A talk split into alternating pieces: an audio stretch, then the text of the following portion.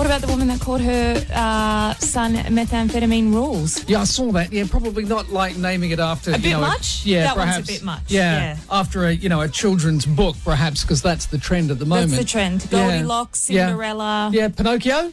Could you call a child Pinocchio?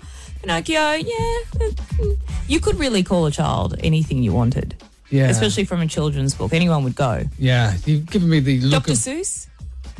That's Yeah, I the like writer, though, isn't Yeah, it? Dr. Dre might have an issue with Dre that might- because yeah. you've got a The copyright. Grinch. Mm. The Grinch? You've thought about this, haven't you? Being a mother, you've spent hours thinking about child's names. Yeah. Uh, did you have anything that you rejected, by the way, that you would like to mention on the radio? Uh, oh God! When I was little, I thought I would be really fancy, and, and if I had a son, I'd name him Rembrandt or, or Rembrandt's Rembrandt for a good. girl Yeah. and Remy for short. You're Right, Picasso would be good too. Picasso, Nobody ever called yeah. Picasso an asshole. Yeah, You know?